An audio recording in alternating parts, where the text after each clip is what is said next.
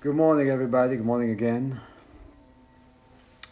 Today, I would like to I'd like us to discuss uh, the Sandokai, uh, very important text in our Zen tradition. So, in our in our tradition, we chant that text called Sandokai, which means sameness and differences. It's a text written in the 8th century by the Chinese Zen master Shitou Xiqian, who was a Dharma grandson of Huineng, the sixth patriarch. He's a key figure actually in the early Zen development. Three of the five traditional schools of the Chinese Zen trace the origin through Shitou and his successors. So it's important to note that.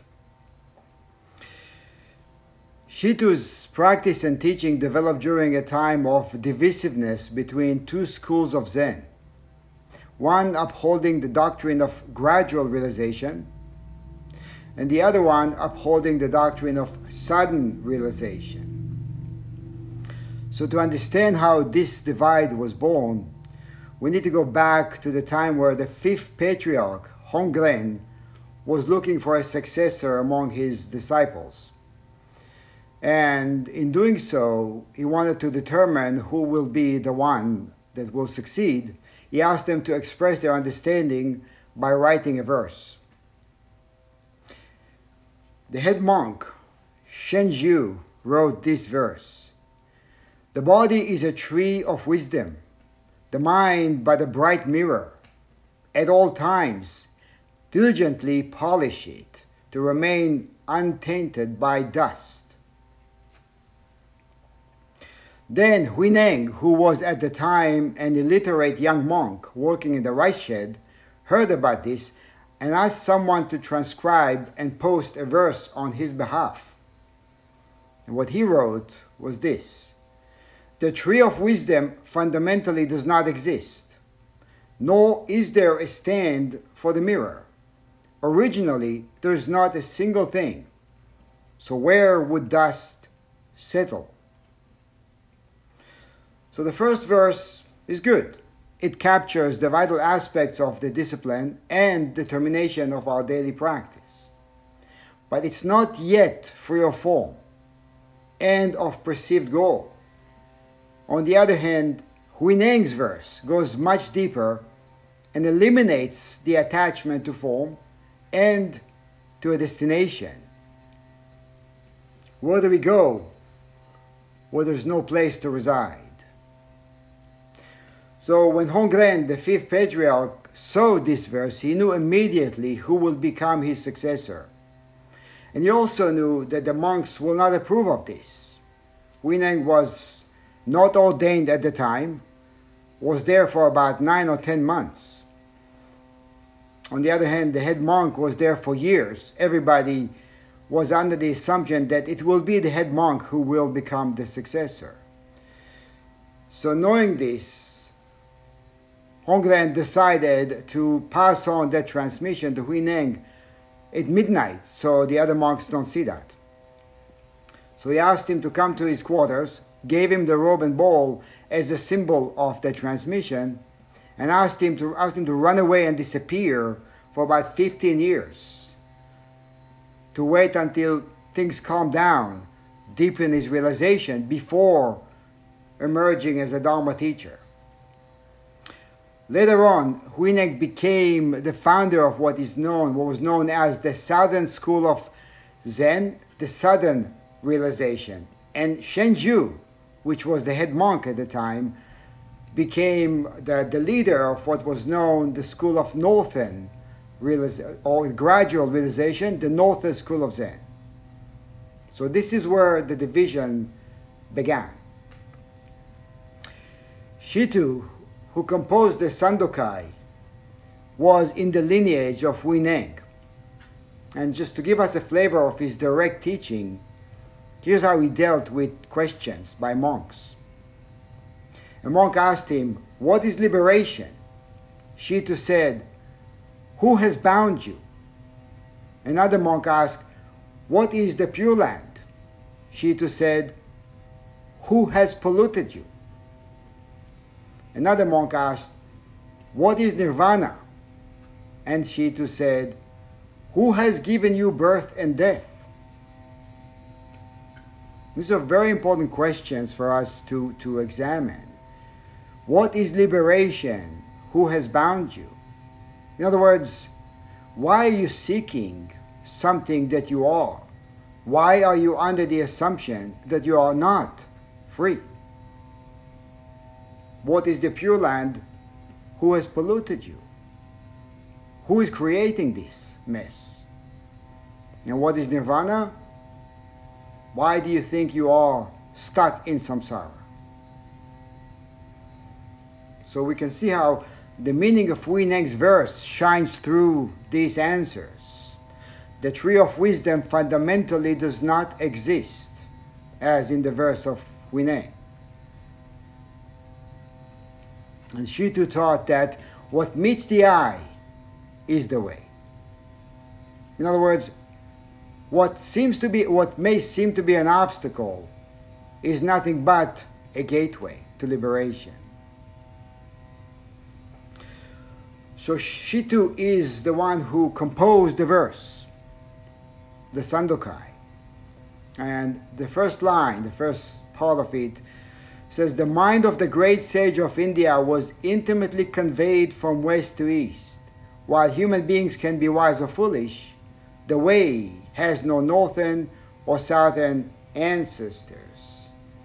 And obviously, the way has no northern and southern ancestors refers to sudden or gradual realization or belief system that holds on to either sudden or gradual or anything else. So, the mind of the great sage of India refers to one mind or Buddha nature mind that embraces two aspects the absolute and the relative. In the Awakening of Faith, it says, the revelation of the true meaning of the principle of Mahayana can be achieved by unfolding the doctrine that the principle of one mind has two aspects. One is the aspects of mind in terms of the absolute, and the other is the as- aspect of mind in terms of phenomena samsara, birth and death, or form in general. So, the mind of the great sage of India, obviously, when we hear that, we may see an image of a Buddha, we may see something or someone that was, not is.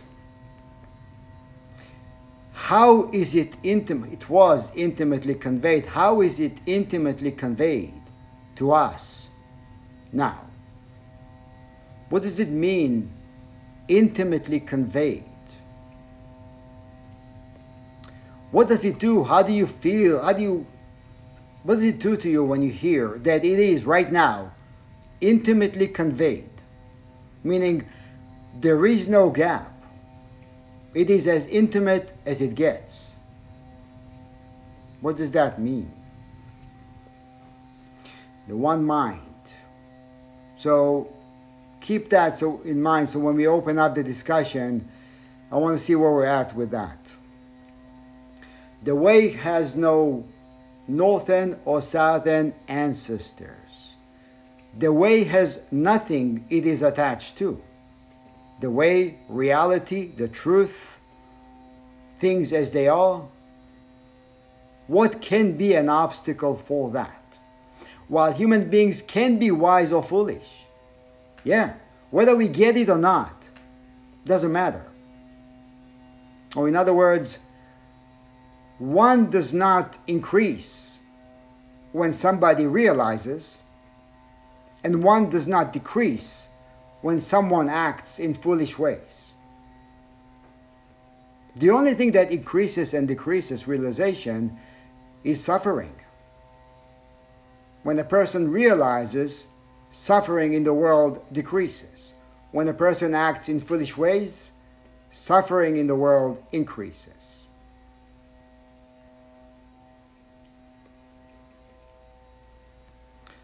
So, wise and or foolish also can be seen as sudden or gradual enlightenment. Some say it's gradual, some may say it's sudden. Those may just seem to be two, but they are actually one. Gradual is necessary, sudden is necessary. And even when realization is sudden, it is a result of gradual, long and gradual process. And even when it is sudden, there is always the gradual, the continuation that it that must follow right after that. Otherwise we get stuck. Or we can say we get stuck if we think it's only sudden, and we get stuck if we think it's only gradual. Either way, we get stuck. And the way does not discriminate and therefore has no distinction. We say differentiation without equality is wrong differentiation. Equality without differentiation is wrong equality. It's another way to point at sameness and differences as not two. Meaning, if we see reality as only as different, obviously our eyes see differentiation. If we see it only as different, we're stuck. If we see it as one, we're also stuck. A simple analogy to that, simple way to describe that is using the five fingers, as many of you have heard before many times. The five fingers are five fingers, and at the same time, each finger is equally the one hand. Doesn't matter where you point at at your hand or fingers, each finger is equally one hand and one of the five fingers. So the one and the many are not in opposition. the next one, next paragraph says, "The soul shines clear and bright; the branching streams flow through the darkness. To be attached to things is illusion; to encounter the absolute is not yet enlightenment." the source, with a nature, oneness, God, whatever we call it, manifests everywhere, but it is ultimately undefinable, ungraspable, and ineffable. Or, as we said last week, hiding in plain sight. The branching streams are referring to the many, and the darkness is referring to oneness. And that means that the many, the differentiation are always running through the one. So things being different doesn't mean they're not one. They run through that. It's just that our eyes, our, our regular eyes, not the third eye, cannot see that the many are essentially one. So we get lost in differentiation.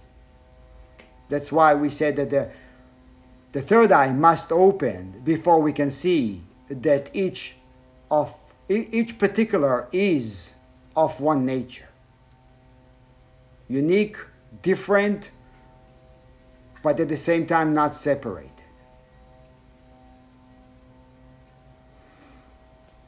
Nagarjuna, third century Indian scholar and Buddhist practitioner, said, those who don't know the distinction between the two truths cannot understand the profound nature of the Buddha's teachings. So, in order to understand the Buddha's wisdom, we have to clearly understand this distinction between absolute and relative truth.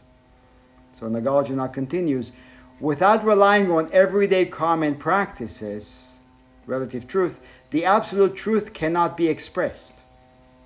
Without approaching the absolute truth, nirvana cannot be attained. Meaning, the only way, the only way the absolute can manifest is through the relative, through the differentiation, through the uniqueness of each form. And unless we become intimately connected with that and see that each particular is nothing but the one, then nirvana cannot be attained. Not that it's not there, it's just it stays hidden in plain sight. Or we may say it stays dormant, available to us, to all of us, but out of reach in everyday life.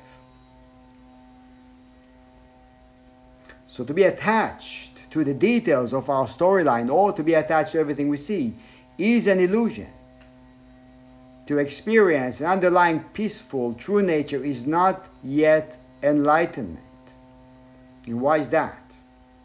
Why it to, to encounter the absolute is not yet enlightenment? Well, we can ask, what's the difference between holding on to one thing which we may consider as not true and then to another which may be we may consider as true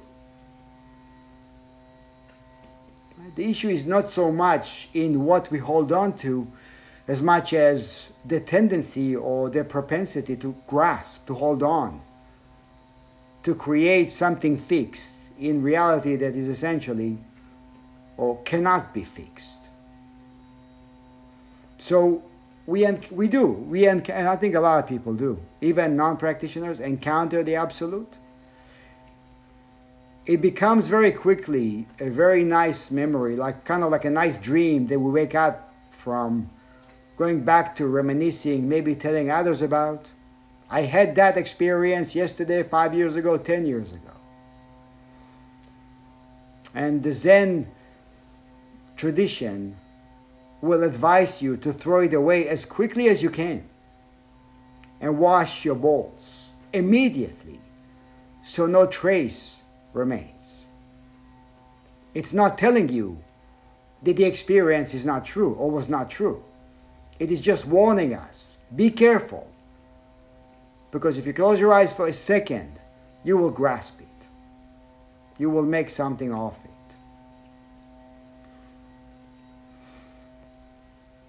So to encounter the Absolute is not yet enlightenment. Suzuki, uh, Shunryu Suzuki wrote, and I shared that with some of you this week in uh, personal conversations.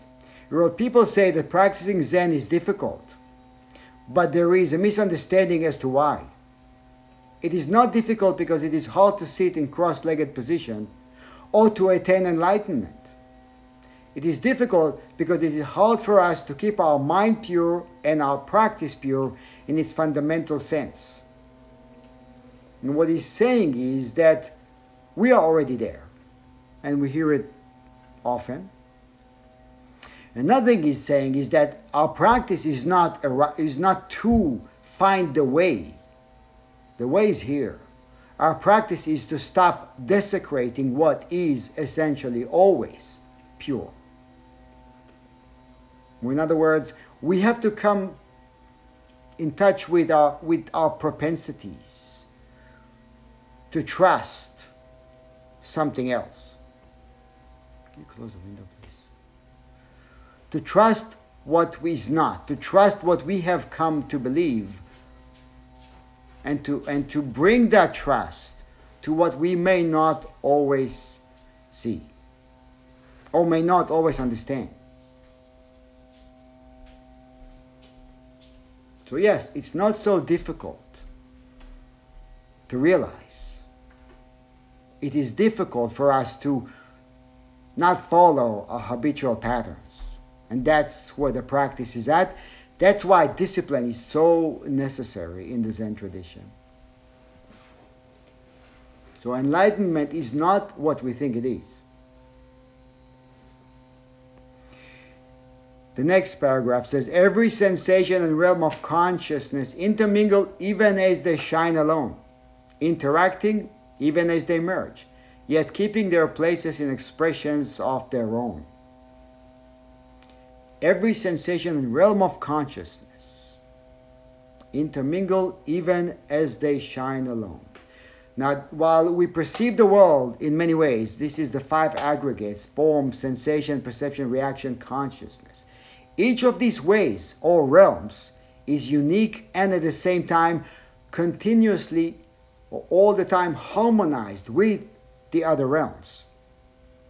So we can look at that as looking at different parts of our, different ways of perceiving reality, whether it's through the ear, through the eye, through the mouth, physical sensation, tactile sensations. They are utterly unique, yet they don't work by themselves. So you chop off the nose, you put it down. It's no longer a nose. It is a nose only when it is a part of, integrated with, harmonized with, or it functions uniquely only when it is connected with totality, with everything else. So the uniqueness, we can say, shows up only because it is one with all things, or our uniqueness is made possible because we are one, because we are not different. Or we can say that we are different because we are one. If we are not one, we cannot be different. And this is not play on words, this is true. If we really deeply look into that, we realize, of course, there's no other way to say that. Or I am here because I am not here. A lot of things in a lot the language of Zen or koans seems foreign. But if we stick with it for a while and we verify through our own practice, we realize that it's actually our mother tongue. It is our native tongue. We just forgot it. And we have we are remembering something else. That's why it's so important to stick with it for a long time and to hear it again and again, to chant it again and again until we begin to realize wait a minute, I'm recognizing something here. Although it may sound illogical, I still am recognizing some truth in that. And the question is what in me is recognizing that truth? Or what in me corresponds with that truth? Because this is what we need to nurture. That in us that hears the truth although there is something in us that's saying, that's nonsense, that is illogical. Oh, I got better things to do right now than to listen to this.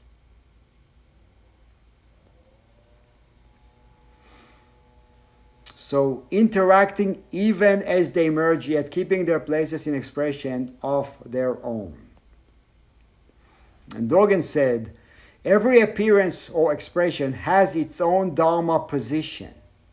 And you have an example, although the seasons merge seamlessly, we don't say that the spring will become summer or summer will become fall. When it's spring, it's just spring. Where is the cutoff of spring to summer? And what happens to spring when it becomes summer? He also said, actually, when he was about to die, he said, When life comes, only life when death comes, only death. And that is a, a statement of the one and the many. There are the many, and each has its own expression according to function and place, according to the time. But it doesn't mean it's not connected.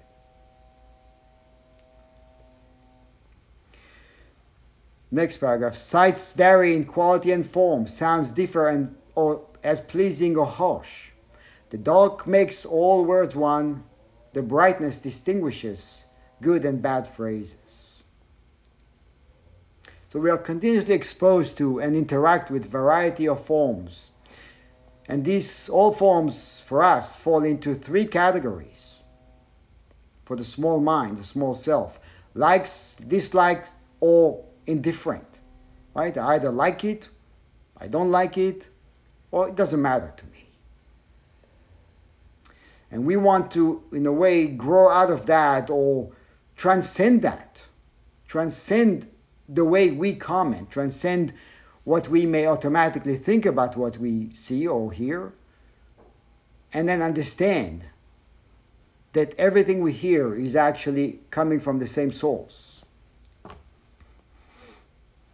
So all those sights vary in quality and form. The dark makes all worlds one. What happens when all the lights are turned off? So the eyes are open when the lights are on. We see differentiation. We see different people. You look around, you see 20, 30, 40 people. Each one is different. And not only that, but each person stirs up the mind in different ways, different connotations arise. And then suddenly the lights are turned off. We don't see, we no longer see differentiations. Nothing stirs up the mind. Well, the mind does it by itself, but nothing outside, externally, stirs up the mind. All become one. The eyes that differentiate no longer see differentiation. So the dark makes all words one, makes all things one. The brightness distinguishes good and bad phrases. Things are not good or bad, it's just our minds make it seem as if they are good or bad, up or down, black or white, in or out, or whatever it is, or realized or deluded.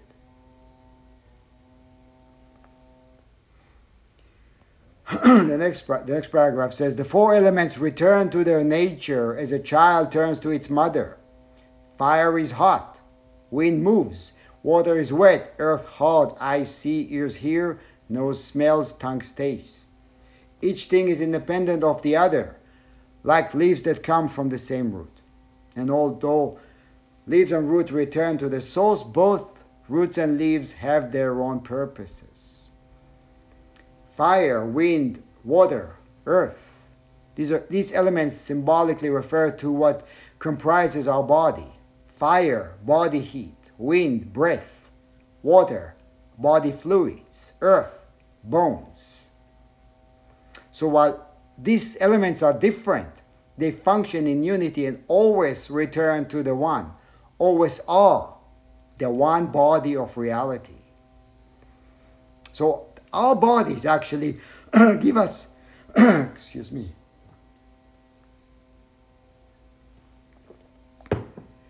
our bodies give us um, a portal into the one reality as it really is. So to study the way is to study ourselves. We are nothing but the reality we want to study.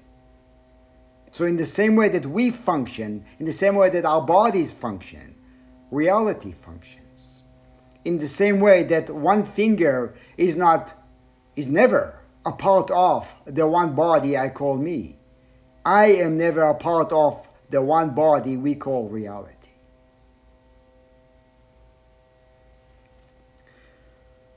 Roots and leaves are referring to, again, the same thing, right? The one and the many. So the leaves, you take a leaf for example, although it has very unique function, very different than the roots of the tree, it is nothing but the tree. It may have shorter lifespan, different function, different appearance, yet never a part of. A leaf is a leaf because the tree is the tree. If it's not for the tree, there is no leaf. So, another way to say that, if I am not here, you are not here. Because I am here, you are here. Because there is this, there is that. If there is no this, there is no that. That's where it can get tricky for us. We have to and this is why we have to keep expanding. So we may understand that in terms of my body, but then we cannot stop there. We have to expand that beyond me and my body. The principle is always the same, yet it manifests in many ways. In the Heart Sutra, we chant, No eye, ear, nose, tongue, body, and mind. What's the difference? Here it says, Yes, there is an eye, there is an ear. Are those in negation? Write that down because I want to see what you feel about that. Is there an eye or is there no eye? Is there an ear or not? The next paragraph says, Within light there is darkness, but do not take it as darkness. Within darkness there is light, but do not see it as light. Light and darkness are a pair, like the foot before and the foot behind in walking. Each thing has its own intrinsic value expressed according to function and place. Ordinary life fits the absolute as a box and its lid. Within light there is darkness, but do not take it as darkness. Within light, what does that mean? Within differentiation, there is one, but it's not separated from the one. If I am looking for the one in the many, again, I will get lost. If I look for the many in the one, I will get lost. Why? because they are not separated. Because by looking for one in the other, I create a gap.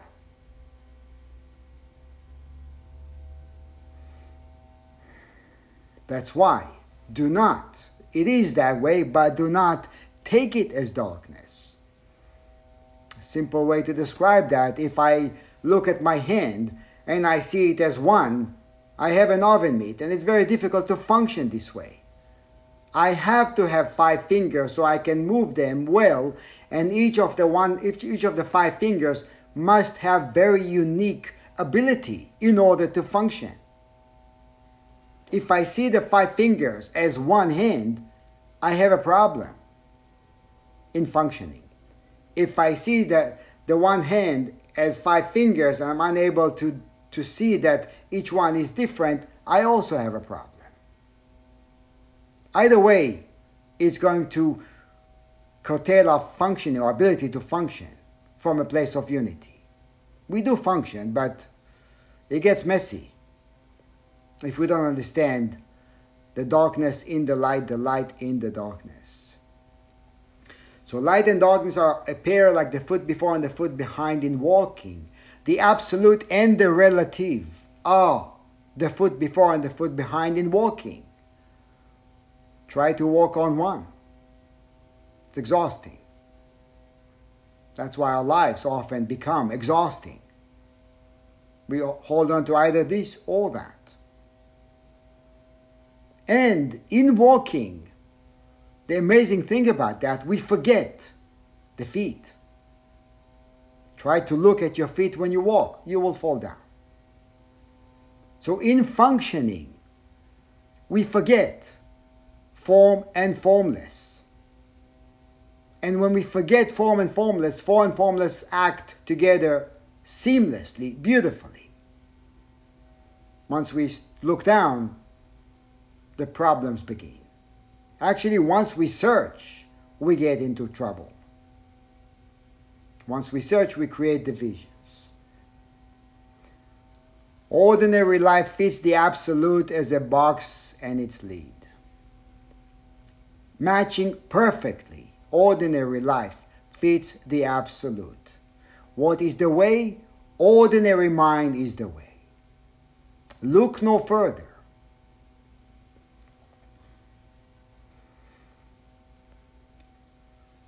The absolute meets the relative like two arrows meeting in midair. Hearing this, you should grasp the great reality. Do not judge by any standards.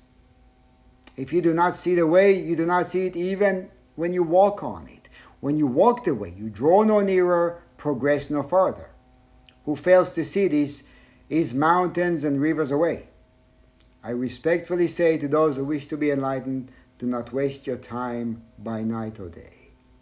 So the absolute meets the relative like two arrows meeting in midair. And this is actually based on a story of two archers whose arrows met in midair. It's a story about a teacher and a disciple, and the disciple got so good at it that he wanted to challenge the teacher. So, and I think the teacher uh, did not want to do that. So, as the teacher started to walk away, the archer, the student, drew the drew the, the archer and then wanted to shoot the arrow. At that split second, the teacher turned around and shot not either own arrow, and those two arrows met in midair. This is a way to illustrate uh, the way that we meet, that it meets perfectly in midair, like a box and the lid. Everything fits perfectly. And the reason why they use the analogy or the story from the archer is that it takes a long, long, long time and discipline to get to a point that we forget the absolute and the relative. And then the absolute and the relative fit perfectly in our lives. So we practice and we experience realization and we hold on to it and we let it go and we practice some more and then we no longer call it practice and we no longer call it Zen. Then Zen comes to life.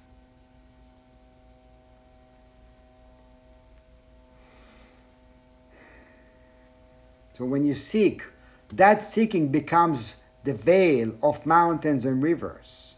The seeking itself becomes mountains and rivers away, or a sense of, I am very far from it.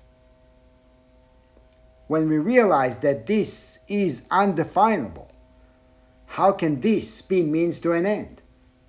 How can it not be wherever I am right now? Can anyone arrive? Is the question.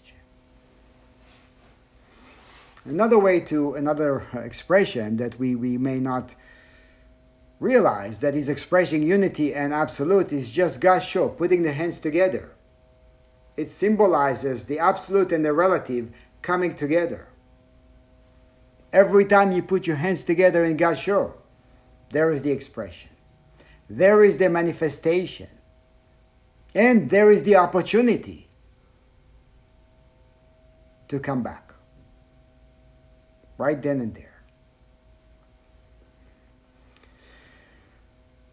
So we have about 15 20 minutes, and uh, I want to hear first of all if you have any question or questions.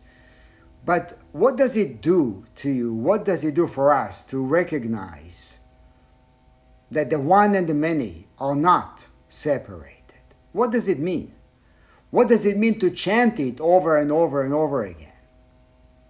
And also, what does it mean now that we maybe we heard some words about it, some words of explanation? Are they needed? Are they necessary?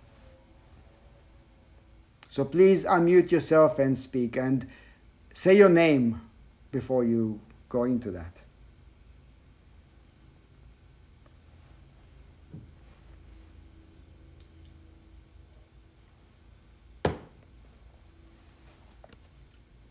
Anyone? Sugioku, Reizan, did you want to speak? Uh, Segyoku, and from people who are far away and don't know me, I'm in New Jersey. Um, so um, I think for me, it's a reminder. so if I'm not experiencing this, which is most of the time, it's a reminder that it's uh, available and um, uh, it um, interests me what it would be like. and uh, also, it does. Um, There is also a sense of searching and seeking, mm-hmm. uh, which you are saying is not it, but nonetheless, um, that is there and it seems somewhat motivating. Thank you. Ahead. Frustration. And what? There's also frustration sometimes. Thank you. Uh, well, we're not saying that anything is not it frustration can be it as, yes. as everything else right? So what we're saying is that anything can knock at any door there, there is one who will answer right? Frustra- frustration can be an incredible gateway. Yes. Right? So definitely it at all yes. times. Yes. Frustrated or not So I guess the main point is that it's a reminder to me of what is possible, and there is um, curiosity about it, and mm, maybe sometimes there is a sense of it. Okay. Yeah, a beginning sense of it. Yeah. Thank you.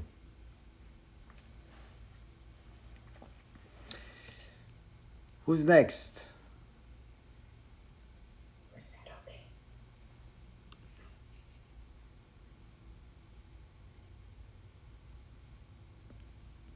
Hey, I can talk. You can talk. You have to say your name first. Uh, my name is Mukan. Um, yeah, I just um, something that I read in. I have a copy of a bunch of talks that Shunryu Suzuki gave on on the Sandokai, and something that you know. I like doing this because we chant these things and you know with repetition can come embodiment but it can also come automation where you just kind of your brain takes shortcuts and and you just say the words and you, you're not really thinking about it you're just going through the motions and it's not registering. Maybe some of us are you know making our grocery lists in our heads as we're chanting or something like that but um reading through some of his talks the one thing that really struck me was the fact that the way this ends is he referred to it as as uh, Sekito's big stick over, over the head in the sense of he uh, being that this was born out of a lot of argumentation. Um, Mhm. This poem was his way of telling everybody to shut up. Um, and there's something I, I think kind of good about that of uh, uh, about that smack in the head where we get I know speaking personally get really concerned with giving the right answer a lot of the time to anything you know even what Sekyoku just said about frustration of uh, you show up with what you show up with and that sometimes also includes the emotions you're not displaying too or trying not to display and the answer to all of them is yes and no. And learning to be okay with that as opposed to this isn't the right thing or i'm not practicing correctly or whatever it is. And that does get tied into discipline too and strictness but um, that arises less because of some sort of militant need to be upright all the time but of uh, the difficulty of, of what we tried to do here i think is is it requires that sort of um, vigilance. And a word uh, the one last thing i'd say is um, the word that he used in the book um, that i liked is is helps me anyways kind of explode this i'd rather be this or i wish i wasn't that was uh, as you're liable to. It just means that it happens. Or your your your your your muscles go in that direction. You're liable to do that but you are not that. So you're not holding on to the fact that i had issues concentrating or you know you're liable to have a wandering mind. But that just means that you bring it back to the center again so, thank you Yeah, thank you.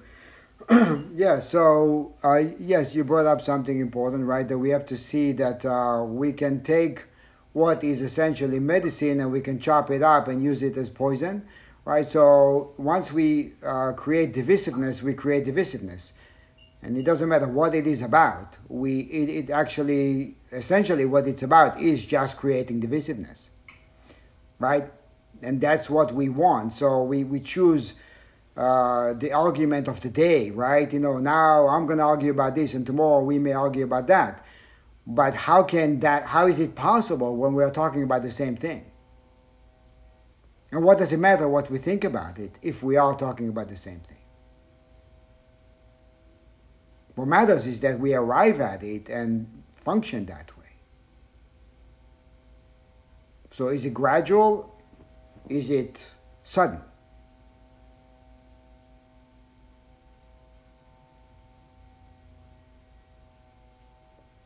Both. It d- depends. well, that can keep the argument going. Yeah. So watch out.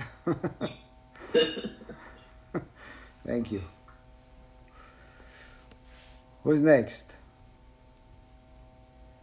Am I choosing who's next? I would like to say something. Yeah, Chodo. Hi, this is Chodo.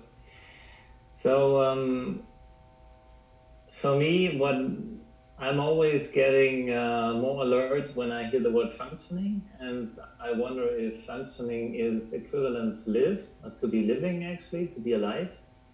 And if you're clearly functioning along the lines of uh, everything has its own value, its own intrinsic value according to function, and I don't, I Place. don't remember this. Place. What? According to function and place.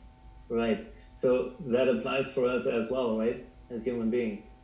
So to me, it's like um, fitting a, a role that's required in each moment. And um, so encountering the absolute, for me, that would be um, to basically live in the relative and to to do what's required at every respective moment and um, then to forget what I'm doing, that's encountering the absolute. To forget myself, the one who's doing these actions or is doing basically. So, yeah.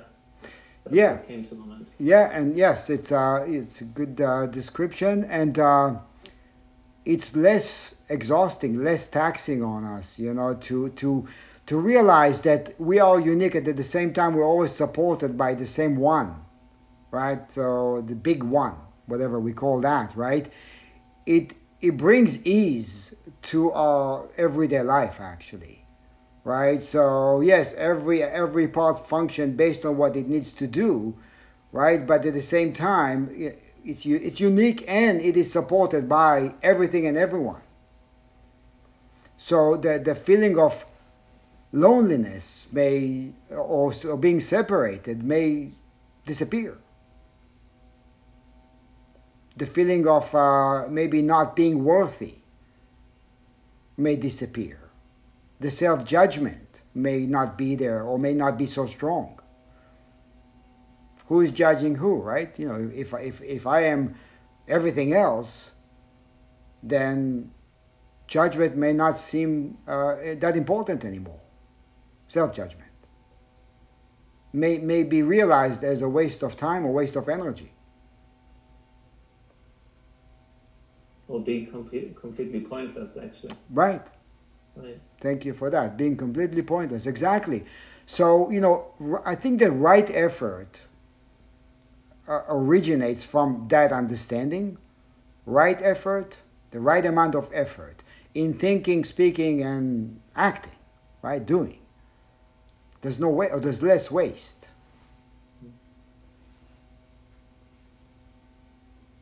So and and uh, and then thank you, children. And chanting, right? As as uh, of course you mentioned before that chanting uh, can become repetitive, and we have to watch. We have to watch out. So we always have to. Every time we're about to chant, we may want to raise the intention or, or the understanding that okay, this is the first time I'm chanting that because I've never been here before and I've never chanted that today. Now because this ne- has never happened before. So if I bring that kind of attitude, then I'm more likely to open up and maybe hear what I have not heard before, and uh, merge with it better, and study that as I chant, and not just study that from intellectual perspective, but study that with my whole body, which means with my lungs, with the air, with my entire body. Everything is chanting. I'm not just chanting with my voice. I am chanting with my toes, with my knees, with my hair. Well, I don't have hair. You guys do. Everything is chanting. And what does that do to the experience of chanting? Thank you. Okay, we still have a few minutes. Who wants to go next? Hi, Roshi. Raj. Uh, yeah, thanks. Uh, good morning.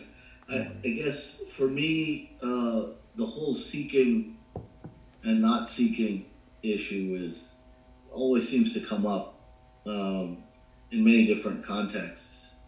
You know, which is the, the the sort of paradox of of seeking and then you know at the same time having to accept that by seeking you're getting farther away.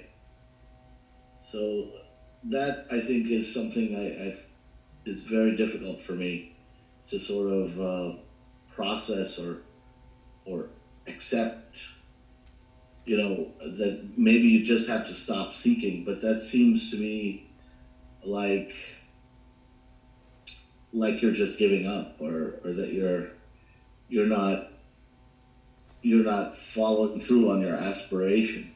How about giving up on that which trusts that you're not it? You can give up on that. Yeah. Mm-hmm. And then strive, but don't look for anything else. It doesn't negate striving, but you know, and that's again right effort. Yeah. If you wish to be enlightened, do not waste your time by, by night or day, right? Do not waste your time. And do not waste your time means do not waste your energy. Mm-hmm. Again, right effort. Mm-hmm. So this is already it, doesn't mean I experience it as such. We, we get that, of course. Right. But the fact I don't experience it as such doesn't mean it's not it. And this is why this is how we get in. You know, we, we trick ourselves. If I don't exp- if I don't see it, it's not here. If I don't hear it, it does it's not happening now, right? And it's a very self-concerned, self-centered way of seeing reality, interacting with reality. Well, I know I'm these eyes work perfectly. If I don't see it, it doesn't exist. Right. If I don't feel that, then I'm not it. Mm. Right? It's, it's a very small minded way of, of seeing life. Right. But then to, to bring to bring that trust, well, yeah, I may not feel it right now, but it doesn't mean I am not absolutely perfectly it every moment. So you have to find a way to close that gap, I suppose, between between seeking and and and accepting that you know that this is it, just this is it. And to close the gap is, is that's what Suzuki referred to when he said, you know, it's not everything is, is it's not that it's difficult to realize. What's difficult is to not create the gap. Right. So that, that's why do not waste your time by night or day is so important. That's why it's important to be diligent about it. Because we have to examine how we function, how much energy we waste based on the notion that I am not it. Mm-hmm. That's the, the, the fundamental assumption is I'm not it, I'm not there yet. And that's that that is our zero point in a way, right? Uh, My, my zero point is that notion that I'm not it. And what we need to do is mess with that zero point. And the practice is telling you, no, that's not the zero point. That's way above the zero point. That's added stuff. Go deeper than that and examine, well, why? Why, why do you assume that you're not there? And the answer will be because I don't feel this way. Right. And again, that's the small mind mentality, right? This is how we are. Because I don't feel this way, it must not be it. Right. But is that a, a, an accurate parameter? Meaning, you know, are my feelings the only way to, to measure or to, to determine whether something is true or not? Just, I don't feel this way. It must be wrong. Right. I don't feel good about myself. I must not be valuable. I must not be worthy. Right? Mm-hmm. So there is a connection there that we make, right? But that connection has to be severed, right? I don't feel this way doesn't mean I am not this way. So, so that's what we have to mess with or work with. Right. It's it's a realization, I guess. That's you have to realize, make it real. Okay, well then make this real. Yeah. And you know what? Since it's already real, you don't have to do anything. you know, there's a saying, you know, if you want to be a, a, a person of suchness, practice suchness without delay. Being that it's already that way, why worry about such a thing? right. Right. So don't worry about it. Right. Interesting. Thank you. Thank you. Good. We want to laugh at the end. That's the best way to, to conclude that. okay. Uh, so yeah, who's next? We still have a few minutes. Yeah, hi, Ivana. I'm sorry, I know she's have a question. Tina. Dina. All right. Hi. Um, I.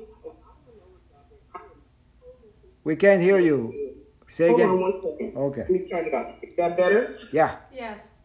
Okay. Um, I am totally confused and no idea why. Um, I'll focus on the location. I don't see how we can be focused on the goal except accept that there is a contradiction. We can't hear you. Focused on a goal, but Dina, not, the, uh, goal. Okay, I'm gonna have uh, Jürgen translate what I, you I can, say. I can kind of hear what you're saying. You're saying I'm confused about there being no goal. How do you have a goal when there is no goal? How do you? How, That's- how do in other words, in Yeah. other words, Uh, I- it, I it's it's in kind and out. It's in and out. So uh, are you? Let me let me just try to.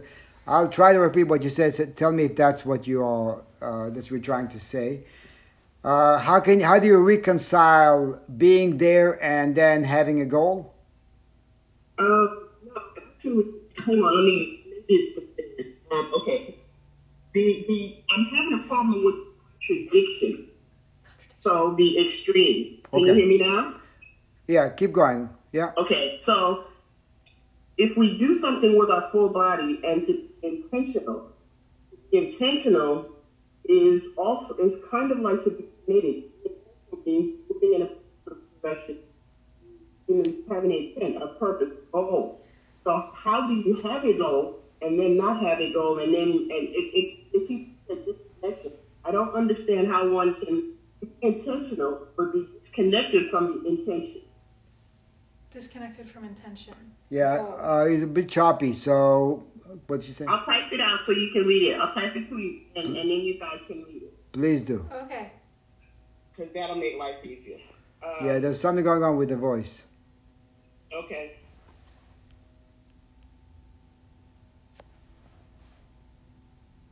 What you say? I'm, I'm trying. She, she's not done yet. Okay. I don't see her yet. Does anybody Uh, else? how can one move with intention but be disconnected from the intention? Okay. So yeah, so how do we how do we find that intention within us while we are not connected, while we are not feeling it? Yes. Okay. Right. I get it. Okay. Um, so we have to work this is what Suzuki uh, Roshi referred to, you know, when he said, you know, that what's what's difficult is not realization. What's difficult is to not get in the way right? So this is why uh, intention is so important. But how do we work with intention, right? So what does it mean to raise the intention? We can raise intention in the morning and be trapped all day, completely trapped all day, right? Because the intention must follow with specific way of practice, right? So the intention has to be. We have to keep raising the intention with each step. So realizing I'm going to get trapped, I'm going to get stuck, and I'm going to get unstuck right? Again and again and again. And if, when we do it long enough, we realize, yeah, I'm gonna get stuck. I fall down my face, but I can get up, right? So the getting, the falling down is not um, is not an obstacle, right? It's actually it becomes part of our practice. The falling down and the getting up. Does that make sense? Yes. Okay. Yes. So we want to see everything we do, right? We want to see all our experiences, all our experiences as ingredients for our practice. She says it's the process, yes. Right. You're right. It's the process. So do not waste your time by night or day means exactly that. It means include Be open to include all the ingredients in your life to cook your practice or to form your practice. Right? So there is nothing to be that we need to reject. Including despair, including frustration, including self-doubt, all of it. It's great if we know how to use it. Don't get stuck on failure, obstacles, etc. Right. And you've heard before, it's this uh, the ground that you fall on is the same ground that helps you get up. So why would you reject falling?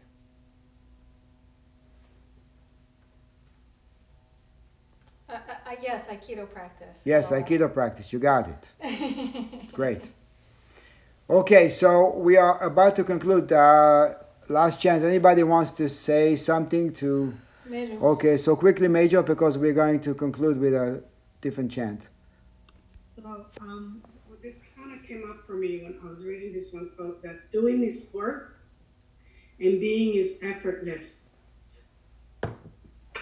And uh, doing this work, when when it, for me, it seems like you know when you're doing something and you feel like it's it's uh, the work, um, you can't wait to get through it and get out of it, so that you can do something else. Yeah.